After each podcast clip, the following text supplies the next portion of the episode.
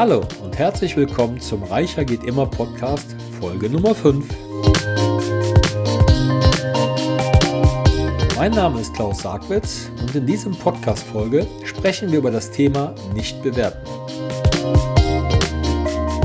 Hallo, schön, dass du zurück bist. Heute geht es um das Thema Nicht bewerten. Leider neigt unsere innere Stimme dazu, immer sehr vorschnell etwas zu bewerten. Selbst wenn wir nur wenig bis gar keine Informationen vorliegen haben, bilden wir uns eine Meinung oder geben ein Urteil ab. Als ich selber ein kleines Geschäft in einem der teuersten Viertel in Köln geführt habe, sind mir oft wesentliche Dinge bewusst geworden. Regelmäßig standen Kunden vor dem Schaufenster, schauten sich die Auslage an und klagten lautstark, dass alles viel zu teuer wäre.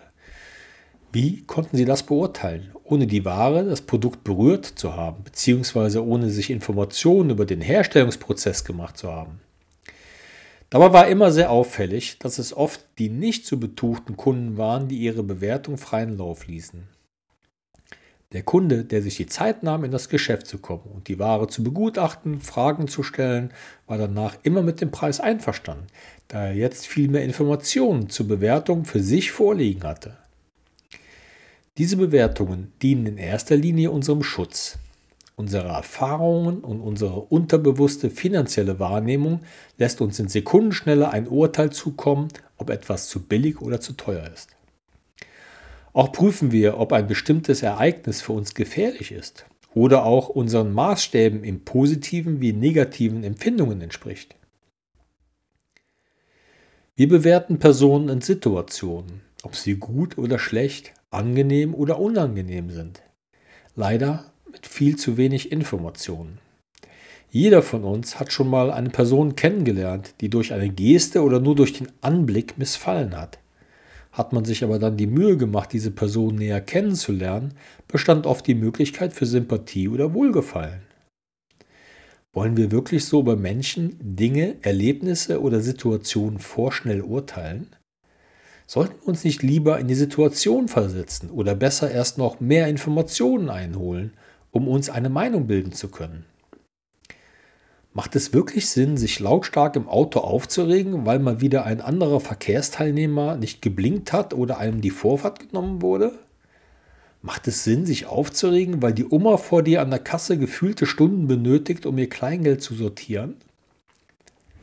Macht es Sinn, sich darüber auszulassen, dass eine Person etwas kräftiger oder zu dünn, schlechte Essensmanieren oder einen merkwürdigen Kleidungsstil hat? Vor vielen Jahren habe ich mal ein Buch von Tony Robbins gelesen, dass man sich durch das ständige Bewerten nur stetig selbst eingrenzt.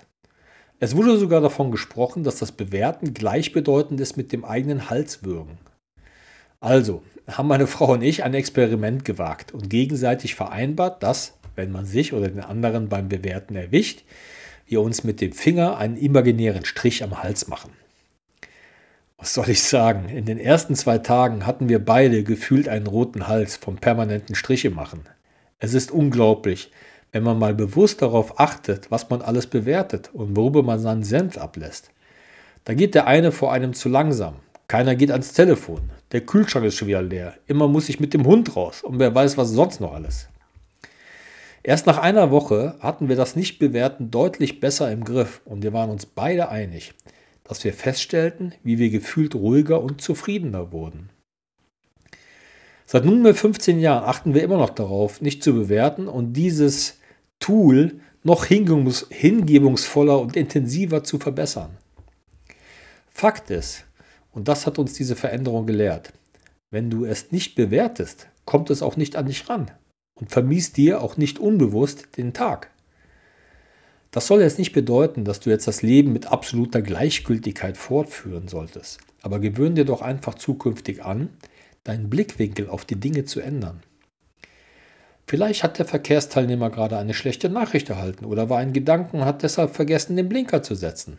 Vielleicht ist die Oma an der Kasse einfach nur froh, ihr mühsam gespartes Kleingeld zu verwenden und so weiter und so weiter. Bitte frag dich zukünftig, bevor du dir eine Meinung bildest, liegen mir alle Informationen vor, um mir darüber ein Urteil bilden zu können? Oder was ich immer gerne wieder verwende, wird mich das in einem Jahr noch interessieren? Ein Buch, das wirklich einen einflussreichen Einfluss auf mein Leben hatte und ich dir sehr als Lektüre empfehlen kann, ist von James Allen und heißt Wie der Mensch denkt. In diesem Buch gibt es einen Ausschnitt, den ich gerne mal wiedergeben möchte. Wenn ein Mensch seine Gedanken radikal ändert, wird er über die Wirkung verblüfft sein, die dies auf die äußersten Umstände seines Lebens hat. Sie ändern sich völlig und das sehr schnell. Dem kann ich wirklich aus vollem Herzen zustimmen.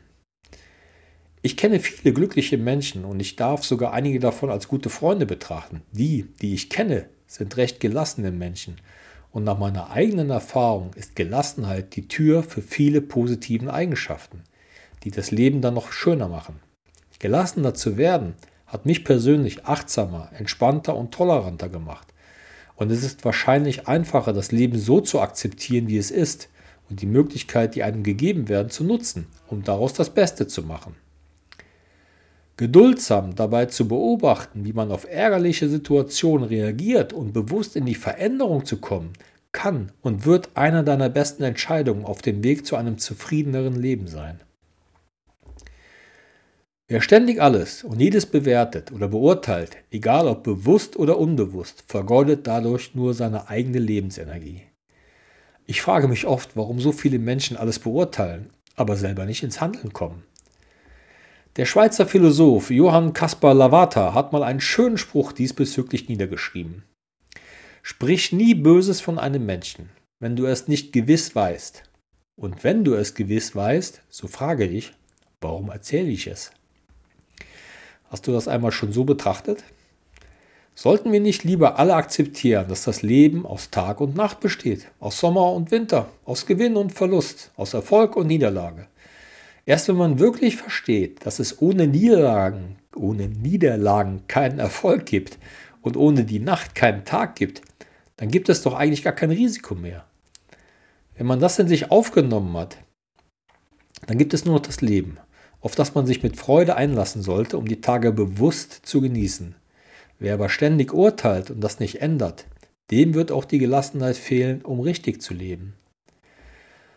Da stellt sich doch dann für den einen oder anderen die Frage, wie werde ich denn gelassener?